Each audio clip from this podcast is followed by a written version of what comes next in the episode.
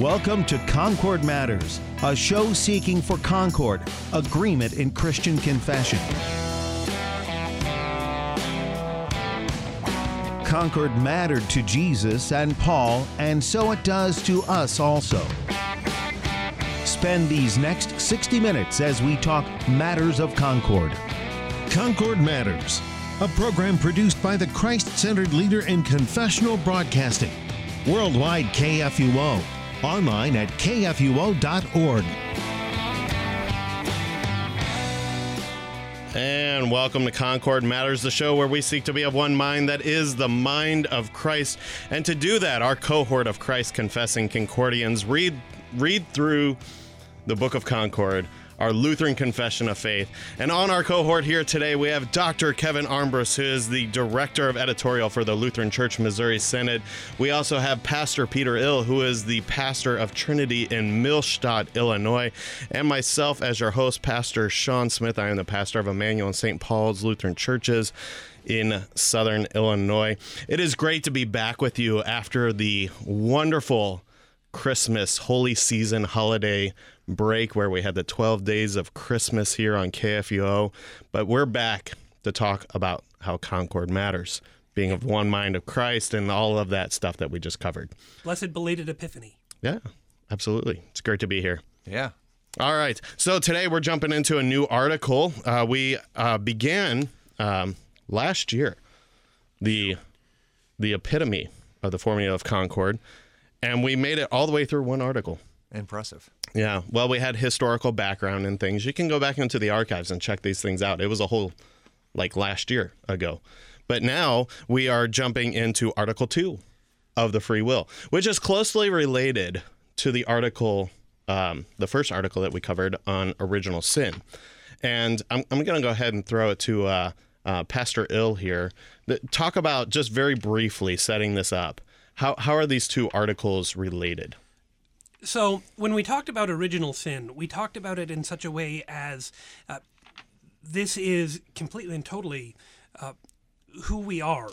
Uh, not because God made us as sinners, God made us and we inherited sin from Adam and Eve, from our human parents, and we do have indeed a sinful nature. The next question then becomes what can change that? And if we are sinners and if we have this sin inherent in us and it is part of our uh, we have a sinful nature that is not part of simply being human how do we get out of that? We get out of that because uh, god does it. And the whole conversation about free will is if you're an original sinner you can't dig yourself out of that hole. You can't even stop digging. Therefore uh, it's god's work to save you. If you're an original sinner yeah. That, that's that's language that I don't know that I've ever heard used before. I use, Intriguing idea. I use all kinds of wonderful new words. I mean, you Hopefully- are an and they- original sinner. I, I struggle to to make sure that they're always in accordance with Scripture, uh, because that's important. we, we have a sinful nature. Yeah. uh, but like think I think you verbed it. I did. Original sinner. Yeah. Interesting. Dr. Uh, Kevin, anything to add to this? Well, the the the question then moving from Article One to Article Two is how pervasive is the effect of original sin on our nature? Um, is there anything left of us that is good enough to merit God's favor? Um, is there anything I can do to work this out to where, even though I'm sinful, if I do enough or do anything at all, can I help God like me better, or love me, or accept me, or forgive me? And that's really the question then as we move to the next article is what role can my will alone play in my relationship with God, whether that be salvation or damnation? What what, what role does my will, without any help outside of it, play in that equation? All right, great setup. Let's go ahead and dig into the articles because we got a lot of ground to cover here today. It's great to be back in the swing of things. We are picking up with the epitome of the formula of Concord, Article 2 of the Free Will, and this is coming from the Concordia Reader's Edition of the Book of Concord, available to you from Concordia Publishing House, a publishing arm of the Lutheran Church Missouri Synod. This is the status of the controversy the chief questions in this controversy. I'm reading with paragraph one now. The will of mankind is found in four different states one, before the fall, two, since the fall, three, after regeneration, and four, after the resurrection of the body. The chief question in this article is only about the will and ability of mankind in the second state. That is, what powers and spiritual matters does a person have after the fall of our first parents and before regeneration? Can a person, by his own powers, prior to and before his regeneration by God's Spirit, get ready and prepare himself for God's grace? Can a person accept and apprehend or reject the grace offered through the Holy Spirit in the Word and holy, divinely instituted sacraments? All right. There was a lot of kind of parenthetical remarks and bracketed and, and things like that uh, as I read that, which is difficult to convey in an audio show like this. Um, but uh, uh, one of the things that I want to highlight here actually came from the last show that we had last year. Um, and uh, I, I, believe it was uh, Pastor Nate Hill in Texas who made this point that when we talk about the Lutheran confessions, especially with the Formula of Concord, one of the things that we want to do is make uh, some necessary distinctions. Now, of course, when we talk about CFW Walther, the most necessary distinction is always that of the law and the gospel, right? But also, we are making a distinction here, uh, how we're talking about uh, after the fall. That was highlighted there a few times, right? So, so go ahead, Pastor Ill, and talk about uh, what is what is the what is the role of the will after the fall, making that necessary distinction? First, I want to actually talk about the okay. importance of the distinction. Okay. Because uh, sometimes when we start to ask questions, when we approach Scripture and we say, "But what about?" Uh, it's really important for us to make sure we know what we're asking because if we don't know what we're asking we come up with all kinds of tangents and side questions and and interplays that that might not always be be helpful because they're not always on point. And so the confessors start here with this really good idea of saying, all right, the question on the work of the will and the role of the will, the will works in in four different uh, ways, four different periods of time. Uh, but we only want to talk about this one. We only want to talk about what happens um, in the will of sinners who aren't yet converted to faith or who are, as of yet, unregenerate, um, not yet made new. And so there it's it's basically saying for all of you original sinners out there for all of you original sinners especially who haven't yet come to faith how does your will work? This continues that idea of bridging the original sin ideas from uh, from last year to now, and so we get to uh, play into that and say that this this entire question hinges on somebody's uh, the role of the will and somebody's uh, ability and desire to believe in Jesus uh, and if they even have one. That is the question uh, before that person is regenerate.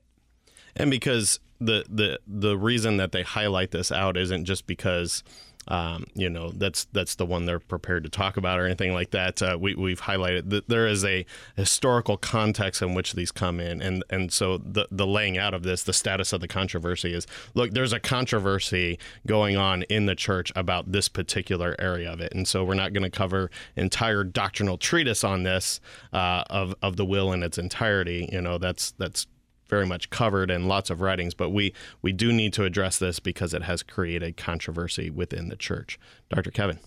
As a matter of fact, this this and questions of Christology are kind of always the main issues in the church when we talk about difference of doctrine or different um, teachings on on scriptures. It it's usually about the person and nature of Christ, which obviously impacts our view of the sacraments and then also on the question of how we are saved. And when we talk about how we are saved, the main question of that is who's doing what in salvation.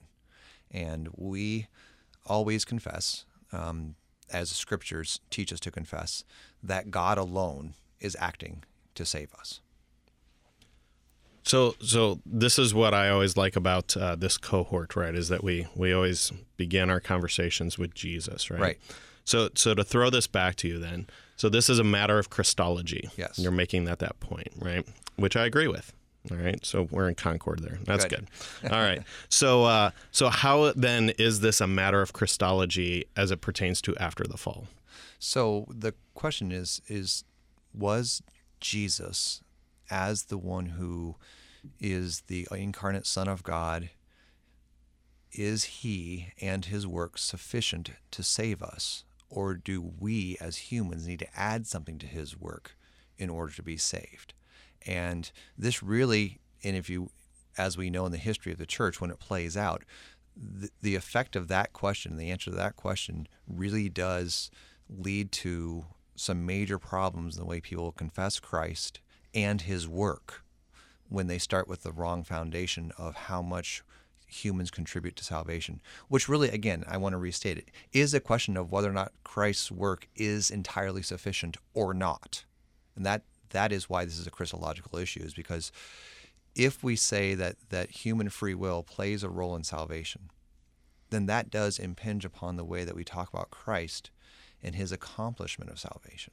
So, so I think a, a good way to talk about this then, and, and it's throughout the Book of Concord. I agree there. Sometimes a little more explicitly, other times a little less so. Um, but essentially, the question, the base question at each of these articles is, who is Jesus and what is he doing? Right. Is that a fair? Yeah, Okay. exactly.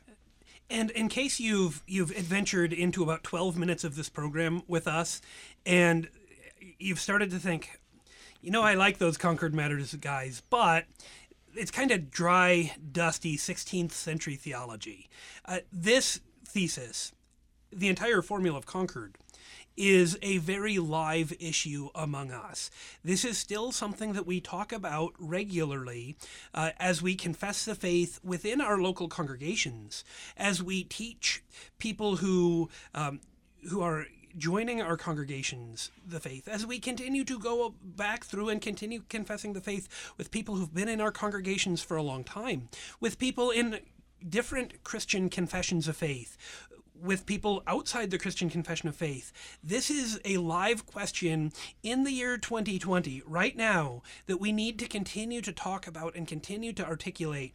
And so this isn't just a dry old debate that happened 400 or 1500 sorry 500 or 1500 years ago this is a conversation that happens even today. Maybe even to put a little more of a point on that, would you say it's fair to say this is, you know, because we always want to know, you know, we're just kind of influenced by the business mentality, I'll call it, right? Of how do we make sustainable churches? How do we get people in? How do we keep them active and so forth? And and I think it comes back to that base question again, right? When we look at we'll, we'll use terms like evangelism, you know, how do we get people into the church and so forth?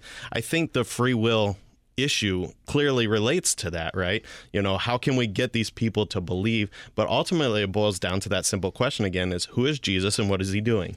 Right. Right. Is is he active in this? And and we're gonna have have to wrestle with, you know, how how this issue of free will, which may be a bit technical terminology now, not to belittle our listeners. I mean, I think you guys are probably a fairly selective audience and and and know those terms and so forth, and would and would willingly talk in those terms, our general listeners and so forth. But we need to be mindful that perhaps people that we want to have these kinds of conversations with, you know, may not even think of it in terms of a matter of free will or things like that. So we're gonna have to wrestle with that as we go through as well, too. Like how do we how do we talk about what's going on here uh, that's clearly impacting the conversations we're having in the church, um, and, and maybe with less technical terminology, although explaining the technical terminology, because why work harder to invent new terminology, right? Dr. Kevin, were you going to say something? Well, I just I want to make sure we return to the original question of why in these four different states are we only going to talk about the second one? And and again, it's because it is a question of salvation. Um, to be totally blunt, the first one before the fall, the scriptures don't tell us, so we're not going to talk about that one, right? The third one and the fourth one are kind of the same issue, and that's that's for the church as we as we hear from scripture what the renewed will or the reborn will or however you want to talk about that what how does that work? But the real question for salvation is what is the role of the human will? Is it free to make decisions or to do good or to choose god or something like that in the matter of salvation. So that's why we're really concentrating on this second of the four states of the of the will in the history of mankind. So we have the Adam and Eve will question, which we're not going to address. We have the now that you're baptized and in Christ, what's your will? We're not addressing that either. And then we have the after Christ returns and we are resurrected with him, what's our will going to be like? We're not going to address that either. All we're going to talk about is those who are conceived and born in sin. What role does their will play in their salvation? All right. So let's go ahead and dig in then to the affirmative statements confessing what it is that we believe about this. So uh, this is picking up with paragraph two, and this will be affirmative statement number one. And uh, the heading in the uh, reader's edition of the Book of Concord that we're using is this the pure teaching about this article according to God's word. I like that heading. That's a that's a good heading. All right. Uh, point or affirmative statement uh, one, paragraph two. This is our teaching, faith, and confession on this subject. In spiritual matters, the understanding and reason of mankind are completely blind, and by their own powers understand nothing. As it is written in 1 Corinthians chapter 2 verse 14, the natural person does not accept the things of the spirit of God, for they are folly to him, and he is not able to understand them because they are spiritually discerned. All right, break that down for us, Dr. Kevin. So this kind of gets to the whole linking to the previous article is is that our nature has been entirely corrupted by original sin. So, what can that nature accomplish in the realm of spiritual things? We're not asking whether or not I can decide to mow my lawn or not.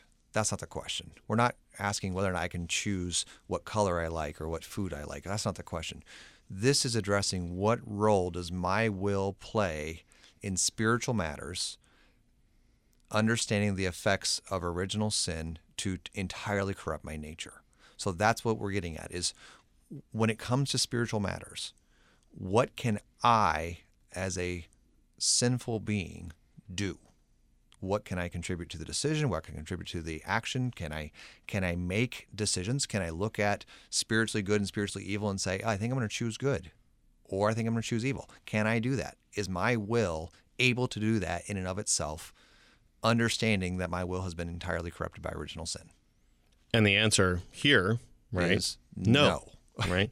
And Not citing, at all. Yeah, citing First Corinthians two. You know, again, I, I, like this. According to the Word of God, we're we're going to just jump right into God's Word here and let it speak for us. And it says the natural person does not accept the things of the Spirit of God. It's very clear in Scripture. Right? So, so then this is what's offensive to Americans generally, or those who have embraced the Western idea of freedom, right, liberty, is is we often say, well, that's that's who I am right? I get to make my own decisions. And so right away, we're offended that the most important thing in our lives, our eternal reality of, of being whatever we're going to say, justified, saved, right with God, I have no role in that. I can't decide anything. I can't do anything. That's offensive. How dare you say that? So, this is why this article like Pastor Ill was saying, is is so pertinent to today's conversations. Because when we talk to people about our faith, they are going to react like we would if we were real honest, with with kind of this offensive idea that wait a minute, you're saying I don't play any role in this? So how would you respond then to? I've heard people, I think in good intention, say this. You know, I want to believe in God. Mm-hmm. You know, uh, but uh, I struggle with it. Now, I think that this will get unraveled a little bit more, not unraveled, um, uh, laid out a little bit more uh, later on and so forth. But but if we're saying, well, that's not actually your choice mm-hmm. there, you know, wh- mm-hmm. how would you respond to that? This is this is why we confess what we call the efficacy of the word, that the word actually does what God promises. So I when I talk to people about faith in Christ, I continue to point them away from themselves and to Christ. So if someone says, I want to believe in God, then I think the, the correct response to that is let's spend more time in His Word. Let's spend more time hearing from Him and less time worried about what we want. And let's let's hear what He has done to accomplish our salvation. Let's spend more time talking about His will for us. And when we say, I want, but I'm not able, well, yeah, that's right. We're, we're actually confessing what Scripture teaches us. So now the question is not your ability or inability. The question is, what has God done? And the answer to that is Jesus. Yeah, I think sometimes the uh, image that has been given to me, and as with all images and metaphors, it can break down at some point and so forth. But you know, it's like you're in a prison cell, right? And uh, you know, uh, I, I want to get out of this prison cell, right? But you don't do any of the work to start, you know, mining a tunnel or you know, Right, kind of right. making your way out of there and so forth. And, and you're just stuck in your prison cell. You're stuck in yourself, is, is what you're saying here. When Mm-hmm. when you uh, keep that focus on me and my will and so forth. And here, it's actually really helpful that we confess. Look, it's not up to your will, Right. Because that means there's someone on the outside who's coming in to get you. Right. Uh, again, that'll be laid out more. I'm going to throw this next uh, one uh, that builds upon this to uh, Pastor Ill. So get ready as soon as I read it. This is paragraph three, uh, affirmative statement number two, uh, that gets a little more offensive, as Dr. Kevin was just saying. Right. It says, likewise, we believe, teach, and confess that the unregenerate. Un, the unregenerate will of mankind is not only turned away from God, but also has become God's enemy. Oh, that's offensive language right there. Mm-hmm. So it only has an inclination and desire for that which is evil and contrary to God. As it is written in Genesis 8, verse 21, the intention of man's heart is evil from his youth. Romans 8, 7 says, The mind that is set on the flesh is hostile to God, for it does not submit to God's law. Indeed, it cannot. Just as the dead body cannot raise itself to bodily earthly life, so a person who by sin is spiritually dead cannot raise himself to spiritual life.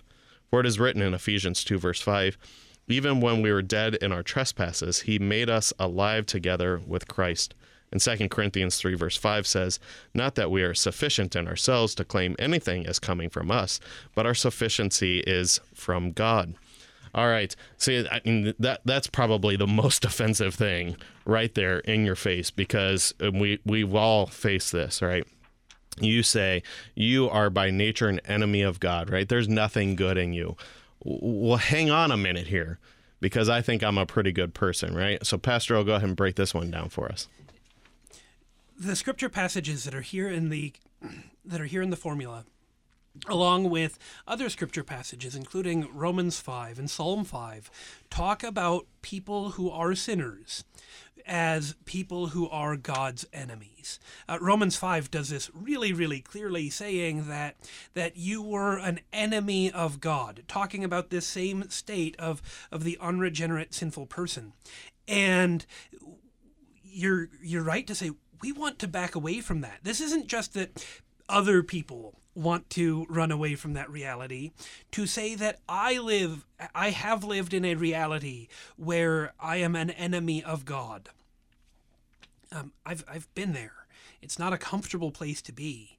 And as we continue to to grapple with being an enemy of God, our our reaction is to try to soften it. Uh, this is where I'm going to say my own offensive and unpopular thing. Sometimes we hear people say, "Well, God loves God hates the sin but loves the sinner." Uh, to which I will say that that's not completely consistent with Scripture. Uh, I appreciate the sentiment, but I would rather say this that God hates the sin and the sinner, and God forgives the sin and the sinner. You can't divide the two. Uh, because it talks about how um, at the just right time, God took on flesh to save sinners, to save me, to save the listener, to save all. And that is the promise that is given in Scripture. And there is no value in trying to make it more palatable or to try to back off of the, the offense of our sin and our sinfulness. In our sin, we are God's enemy. That's really, really bad news. It hits hard and it makes us uncomfortable. And it's completely and totally biblical. And we don't shy away from saying that because once we speak the law in its full severity, your sin makes you an enemy of God, we get to preach the gospel in its full sweetness that our Lord Jesus Christ, God Himself, took on flesh, suffering, dying, rising again for you. To, teach you to pray, Our Father, because you now share something in common with Him, not because of what you did, but because completely and totally of what He did. Yeah, I, I usually, um, you know, the phrase you use there, you know, hate the sin, love the sinner, and so forth. I, I again also with you appreciate the sentiment that such a thing says, and and it does in a little bit agree with scripture, right? You know, while we were still sinners, Christ died for us. Clearly, he does love the sinner. The problem that I think we often face is that we don't understand that the way that he loves the sinner is that he wants to put the sinner to death and he does that in Christ, right? Uh, Christ suffers the full wrath of God. You, you, you cite Romans five there, right? And this this is exactly what Scripture confesses, and why we have to to get the scriptural mindset completely outside of ourselves, because my completely corrupted sinful nature, as we covered in Article One, right, cannot discern these things on my own, right? And so I'm just you know i'm stuck in my own head and it's like well yeah i know i'm a sinner but well no there's no but you are a sinner die right? Uh, and it's actually for your good, and it's the greatest love that Christ has for you. Dr. Kevin, you were furiously flipping through your uh, Bible there, looking for something profound from Scripture to add to this, right? Well, I just, that's the issue is that where are you going to turn Scripture that doesn't address this? I mean, I was just thinking through all the, the Psalms and, and the way the Old Testament presents this. I was thinking through John 6 when, when Jesus says, No one can come unless the Father who sent me draws him. I mean, this is this really goes to the fundamental message of Scripture is that it's not the action of man that results in salvation, it's the action of God that results in salvation. And the the reason that that's true is what this article is addressing. It's it's not because man just isn't really that good at it. It's that we cannot do anything. As a matter of fact, when we do, again, remember, this is the state before conversion. So when we act without the Holy Spirit, according to our sin, we are acting contrary to God and we can't do anything else. So there's no way for a sinner without the Holy Spirit to do anything pleasing in God's sight. As a matter of fact, all we do is become more and more his enemy. So there's no way that person can all of a sudden decide to do something to be saved. You can't. So what what this really does is it ends up glorifying Christ. You know, when you think of 1 Timothy chapter 2, there is one mediator between God and man, the man Christ Jesus. And we're putting all of our hope, all of our faith, and all the glory on Christ alone. And then the question is okay, how do we get what Christ accomplished? How does that come to us? And and that's going to be the rest of the of the way we, we work this out in in this these set of theses is that I don't go get it even. I mean, not only did Christ accomplish salvation for me, but but God is also the one that delivers it to me. And and the question is, how is He going to do that? All right. So, our continuous question Who is Christ and what is he doing? He's drawing sinners to himself. That's a good place to take a break. Please join us for more discussion on that right after this.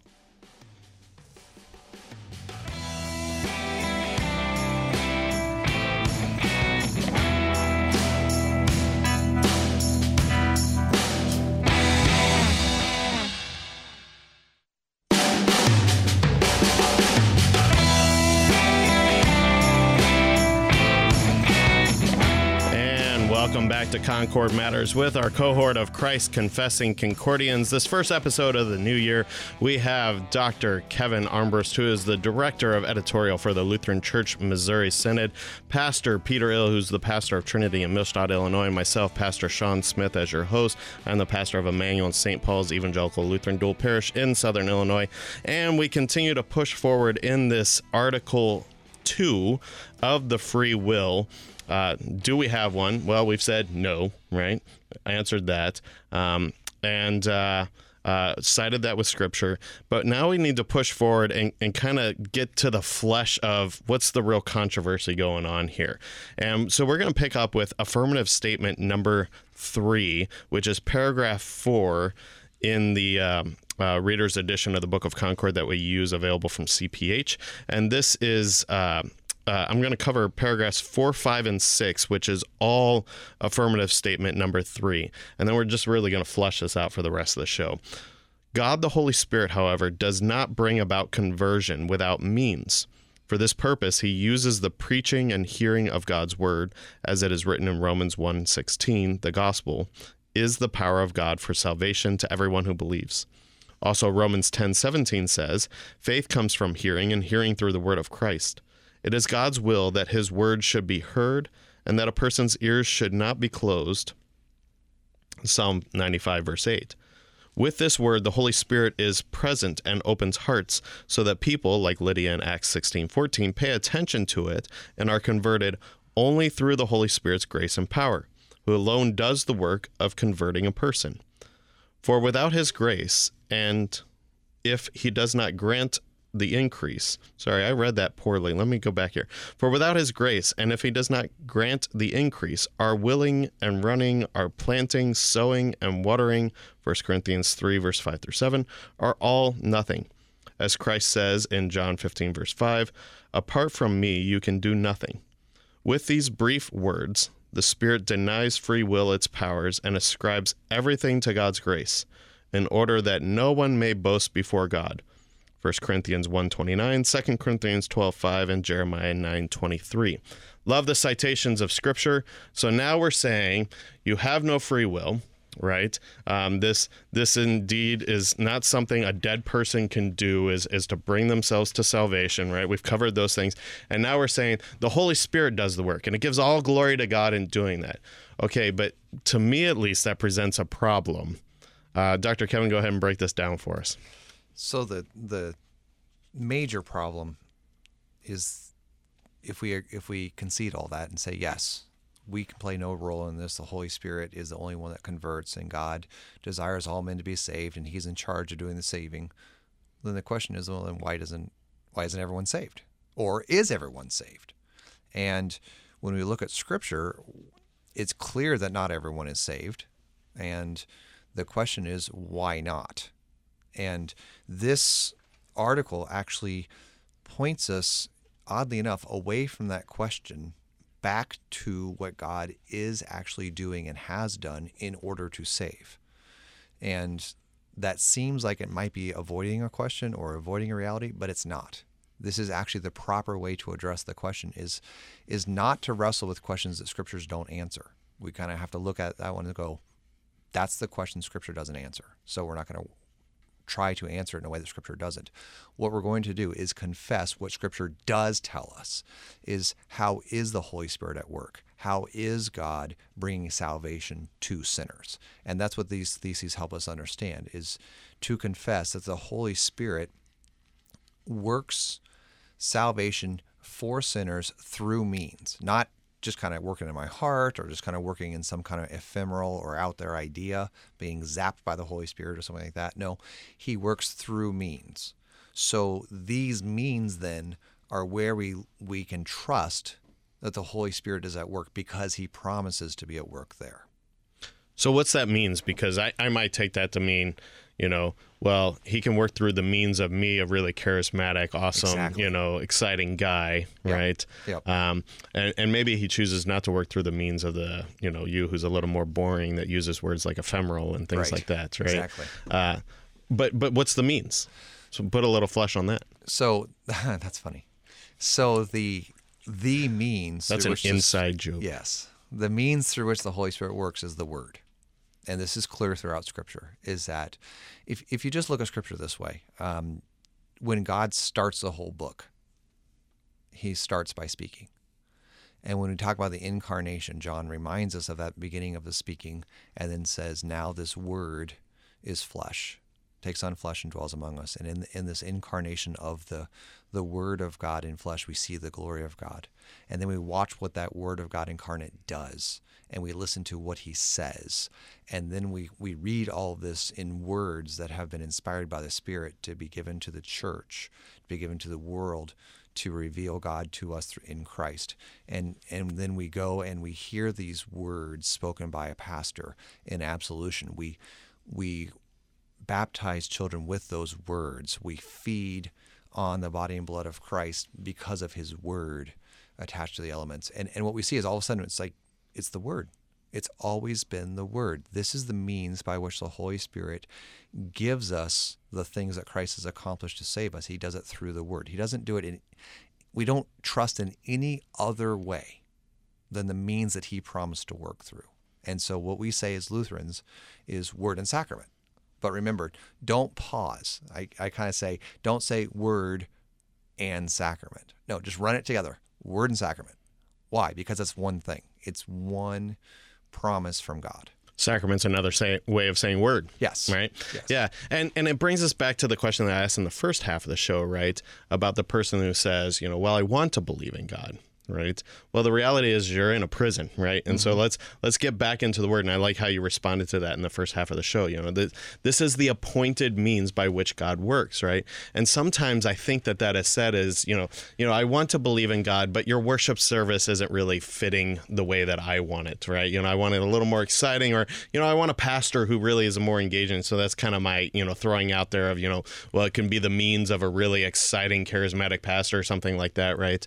Um, but the reality reality is is what what is the appointed means by which the Holy Spirit has confined himself that you can be sure he is there and working and that is by the word right? And sometimes i'm amazed at how that you know just as a pastor and i'm sure pastor Ill could join me in this as well I, I have not met a pastor that hasn't you know sometimes when i think you know wow i just really was not clear there i really wasn't helpful you know my mind was in a different place and so forth people are like wow you know God's word just really, really hit me, you know? And it's like, well, praise be to God that He did His work through His work. And then sometimes when I work really intentionally to make sure that I'm super exciting, especially in my sermon or things like that, you know, and, and they're like, wow, that sermon just really did nothing for me. It's like, yeah, because I probably put a little too much emphasis on myself as the means instead of God's word, which will do its work, right? It doesn't mean that we just throw, you know, all these other things out, but the focus must always be there on the word the other thing I, I do kind of want to be careful about is within our American context and right now, the way that we use the phrase the Word and the Word of God. A lot of people hear that and think the Bible. Um, that's not wrong, but it's also not fully right. Um, and so when we say the Word, when we're gathered together here concording, let's make sure that we're clear that we're saying the Word is Christ. In the beginning was the Word. Who's the Word? The Word is Christ, who is God, who was with God in the beginning, and through whom all things are made. And so uh, the preaching of the Word, the reading of Scripture, uh, the reception of baptism and the Lord's Supper. These things are all a reception of Jesus Christ Himself, who is the Word. And so it's not, when, when you hear it's by the ministry of the Word, don't think uh, exclusively, go read my Bible more. Y- yes, you should do that. But it is ultimately be with Jesus more be in the places where Jesus has promised to be not simply reading the Bible more, not simply going to church more, but being fully where Jesus has promised to be. So, what's the value then of knowing that God works through his appointed means of the word? Ooh, ooh. Uh, this is, uh, for me, a personal question. When I have days that that I say, I know that this is the case. I know that God so loved the world that he gave his one and only son. But I don't believe it. I don't feel it. It it doesn't work itself up in me. Um, and I get ho hum about the gospel. Uh, hopefully, nobody else understands what it is to be ho hum about the gospel because it's a terrifying place to be. But when I find myself there, the Holy Spirit calls, gathers, enlightens, and sanctifies me with the whole church and takes me to a pastor who says, Your sins are forgiven. If you feel forgiven or not, I don't care because God's word has said so through the office of a called pastor. Uh, here, receive Jesus' body and blood. Do you feel more forgiven now? It doesn't matter because here is Christ's promise for you.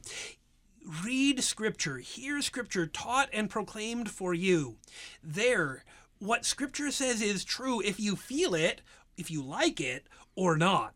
And it becomes a, a, a truly personal, changing thing when God's word comes and works on you. And you can say, Yeah, I don't feel it.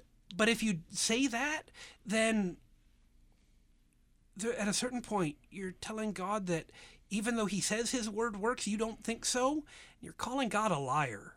Um, and and when you when you put it to that fine point, uh, are you going to say that God's wrong about what His word does, or are you going to say that your feelings don't line up with what God's word says?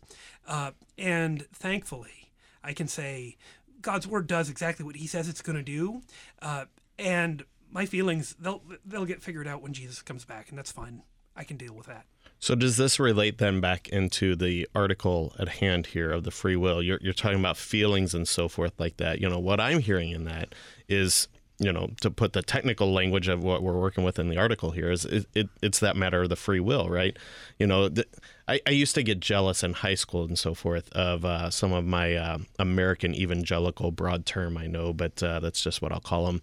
Um, you know, your Baptist friends and so forth would fit into this camp as well, which most of American evangelicalism is just like Baptist. But anyway, uh, side tangent. Uh, but uh, you know, I used to get jealous of them because they had this whole you know come to Jesus faith moment and experience and things like that, and they they could point to definitive things where they could really tell that Jesus was real in their life and where they had made their decision for Christ and things like that. And I used to kind of get jealous of that. And I really wrestled with that for a long time because I was like, what do I have? I have, I was baptized as an infant and I don't really remember it happening. Right and and just you know kind of growing up in the church and you know yeah this this word was washing over me all the time and so forth but i couldn't point to one specific time where i said yeah that's where i came to faith in christ. And i was kind of jealous of that um, which i think is an issue of this this free will thing because i was looking for in my feelings i was looking for in that experience and so forth of when i could say that i came to faith in christ. And what we're confessing as lutherans is get over yourself. It's not about you right? It's it's God at work through His Word, which is is is ongoing, right? Again and again, Sunday to Sunday, week through week, right? Doctor Kevin.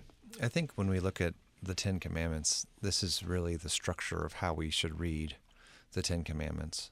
And I know it sounds weird when we're talking about conversion and gospel stuff to t- point to the law, but but if you look at Exodus 20, it starts not with a word of law, but a word of grace.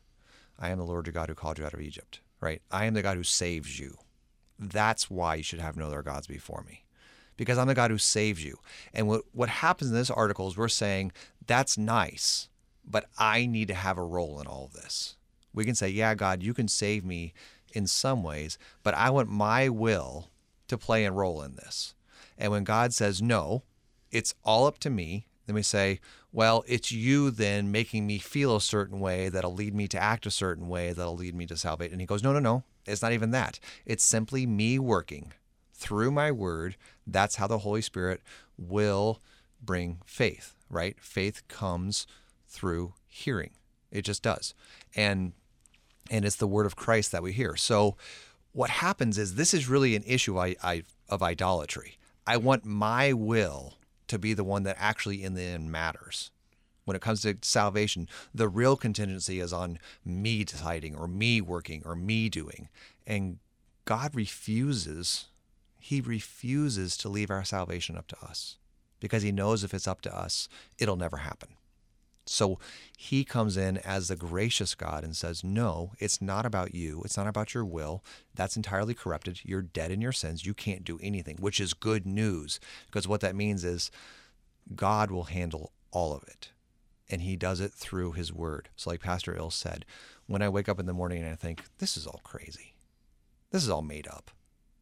Well, guess what? His word comes to me again that day through a through a brother in Christ, a pastor who speaks to me, through somebody who might encourage me to to open the scriptures or remind me what scripture says.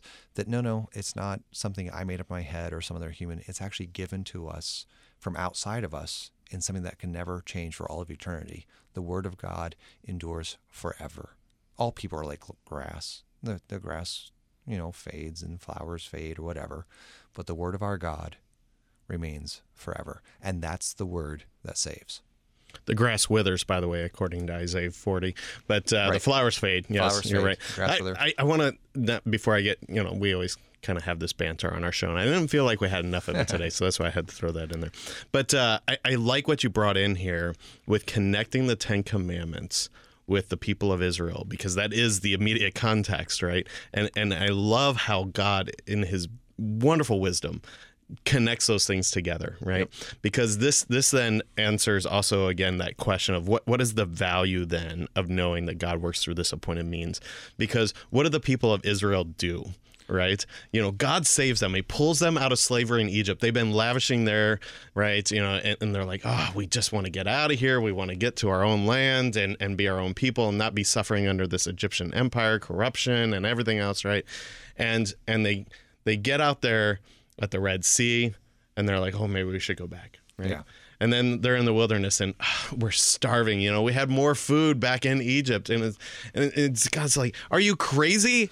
Look at what your will is doing to you." Right, you want to go back to what you couldn't wait to get out of. Right, uh, this is God's graciousness that He works because our own will is so corrupted that we have such a narrow view of what's actually going on, right? You know, our will would, you know, like you, you and St. Paul picks up on this, Yes. right? Especially all Yes. the time. He's like, you know, would you willingly go back into the slavery of sin? See, this is Romans 6. Right. It's it's the same problem. You've been baptized into the death and resurrection of Christ. You are dead to sin and alive in Christ. Why would you choose to sin again? That's his whole point. You say, "What? Now that we're saved by grace, we can sin more, so God's grace can abound." And he goes, "That are you out of your mind? You've been baptized into the death and resurrection of Christ, so that you are dead to sin and alive in Christ, and you would now choose sin? Why would you go back to Egypt? Why would you go back? Why would you look God, the eternal God, in the face and say, I would rather have death than you? That doesn't make any sense. And yet, that's what we do. And that's why, when we talk about the, the human age being entirely corrupted by original sin, we can't do anything to please God or move toward God. All we do is run away from Him. All we do is evil and become His enemy. And we need God to be 100% responsible for our salvation. And because we're human, we're always looking around trying to figure out if I can actually trust in that or not. He gives us the word from outside of us, right? He doesn't say, look inside. He says, Look, look to my word, listen to my word, trust in Christ as the one who accomplishes salvation, hear the word of God spoken, receive it in the Lord's Supper. This is something that has been done for you, and you don't affect it. It affects you. It took me forever to realize and once I did, it was just it opened up the book of Romans to me that essentially what St. Paul is doing in writing the book of Romans is retelling the story of the Exodus all over again. And when once someone made that connection for me, I can't even remember when it was, right? Once someone made that connection for me, it- it's exactly like, you want to go back to Egypt? That's essentially what he's saying in Romans Right. 6. You know, and, and, and it's, it's exactly spot on. Um, okay, so now now we we're still focusing in on this is the work of the Holy Spirit, and this that's the text, right? Mm-hmm. So the question comes up. Okay, so then what role does my will play? What do I do? Nothing. Well, that's offensive. Yes. You have just offended me. Great. Good. We're, we're, we're going the right direction now. Because what we want to do is we want to let the Holy Spirit work through the Word to change our hearts, to repent, to actually change our minds and change our hearts to from the focus on self to the focus on Christ. Right? And we hear this again, this is this is easily quoted from Hebrews chapter two. Um, let us fix our I mean chapter twelve, verse two. Let us fix our eyes on Jesus, the author and perfecter of our faith. Right, the author and perfecter, the beginning and the end, the one who does it all. Let's focus on him, not on ourselves. Because when we focus on ourselves, we have sin that so easily entangles us, and we're all messed up in, in our sin, and we're and we're running towards ourselves. But what happens is the Holy Spirit wants to bring us, and wants is, is a willful word. His desire is to bring us into life, not death. But our sinful nature is always saying, no, pursue death, it's better. And that's the weird thing is we actually believe our sinful nature teaching us that death is better than life. And so we're we're always trying to interject our will in this and say, well, I want to play and role in this. And and what the scriptures teach us is, well, whenever your will gets its way, it leads to death. So what the Spirit does through the Word is it always teaches us to trust in life. And life is found in the one who conquers death by his dying and rising. And this is why in 1 Corinthians 15, Paul says, If Christ is not raised, then our faith is futile. We are still in our sins. But that's not the case because since Christ has been raised, we are now in his resurrection. See? So that's not we don't decide to raise ourselves from the dead. You can't do that. If you're dead, you're dead, right? As a matter of fact, we're not just dead, we're dead and we're running toward death even more. We're running away from life. So the Spirit actually turns us and says, You are now in Christ. You're alive. That's not anything you did. It's simply given to you. And and we ask here, well, how does he give it to us? And the answer is in his word. Right? And as Pastor said, that that is the word made flesh, and that is the word that reveals the word made flesh to us in the Holy Scriptures.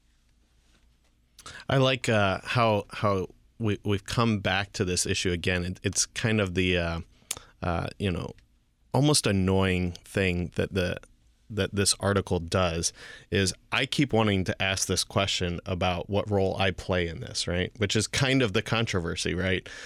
And and it just keeps coming back and it's like it's God. Yeah. It's God. It's just It's God. God. He's working through His Word. Yep. This, this, this is who Christ is and what He's doing. This is who God is and what He's doing. Right? He's at work through His Word. Get out of yourself. Right? Um, let the Word wash over you and work. And and any of these questions that come up, I mean, now it'll come up later in the formula of Concord of you know after the heart has been um, uh, or you know after one has been regenerated and so forth you know the role of good works and all of those sorts of things you know we're going to wrestle with some of how that but but there it's still amazing. It's the word doing the work the whole time right? Um, uh, we participate the weekly you know it'll it'll argue later on in the formula of concord. But the but the reality here is, is that the, the article that we're wrestling with here we we keep raising these questions and keep raising these objections and wanting to say as adam and eve said in the garden of eden well i've got to play a role in this somehow. Nope see that's actually your problem. Let the holy spirit do his work through the word Exactly. it. This whole article is really uh, just a longer telling of the way that Luther talks in the Small Catechism. When uh, we reflect on the work of the Holy Spirit, and he says, What does this mean? I believe that I cannot, by my own reason or strength, believe in my Lord Jesus Christ or come to him, but the Holy Spirit has called me by the gospel, enlightened me, sanctified me, and keeps me in the one true faith and in the church.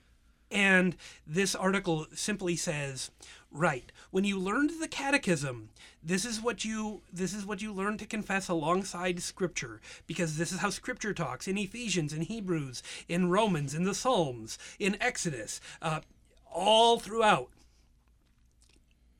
And you need to continually be retaught this because you want to run back to being an idolater. You want to run back to being a control freak. You want to run back to being focused and fixated on yourself. Don't do that. And you can't even make yourself a wonderful little promise that says, well, if I repent better, if I do better, if I make enough promises to Jesus, if I uh, pray this prayer or do this action or any of these these things that I want to do because I can control them, no. All that there is is the grace of our Lord Jesus Christ. And he comes with that again and again he is the one who is in control. All authority in heaven and on earth has been given to him, and he is the one who makes disciples, not us. And it is his work to make disciples. He does that through the work of his church as he puts his name on people, baptizing, teaching, and bringing them deeper and deeper into himself because he is the Word of God. That sounds like a law of law, doesn't it? We can't. We can't. Only God. We can't. He's the one doing all this. That sounds like a lot of law, but how is that gospel? How is that good news? It's good news because on the days when, well, on every day, when we can't do it, Jesus says, it's not that you have to, it has been done. Everything you, everything that any sinner touches, uh, doesn't turn to gold. Uh, it turns to sin. And Jesus says, Everything I touch turns to righteousness and turns to purity. And so our Lord Jesus has come and has touched his people and has turned them to purity, to righteousness, to holiness, to, to people who are just and faithful because Jesus has done it. It's not about us at all. And, and that does sound like a lot of law. But Jesus says, I am the gospel and I bring myself to you. And so what happens is, I mean, this just read the last of paragraph six, which is part of, of the third positive statement, right? So Jesus says, or Christ says, apart from me, you can do nothing. With these brief words, the Spirit denies free will its powers and ascribes everything to God's grace. I mean, that's, this is why we sing the hymn of praise. We receive forgiveness for our sins, and we're just amazed. It, thank you. I didn't deserve this. I, I came as a, a sinner who has no excuse for how evil I am. And yet, it's God's grace. Because of the work of Christ, God forgives. And that's great. That's Dr. Kevin Armbrust, who's the director of editorial for the Lutheran Church Missouri Synod, along with Pastor Peter Ill, who is the pastor of Trinity of Millstadt, and I'm your host, Pastor Sean Smith. We thank you for convening for Concord with us today. If you'd like to leave a question or comment for us the next time we convene for Concord, you can reach us at 314 996 1542, email kfuo at kfuo.org, or find us on social media at KFUO Radio. Thanks for stopping by today, and until next time, keep confessing, church.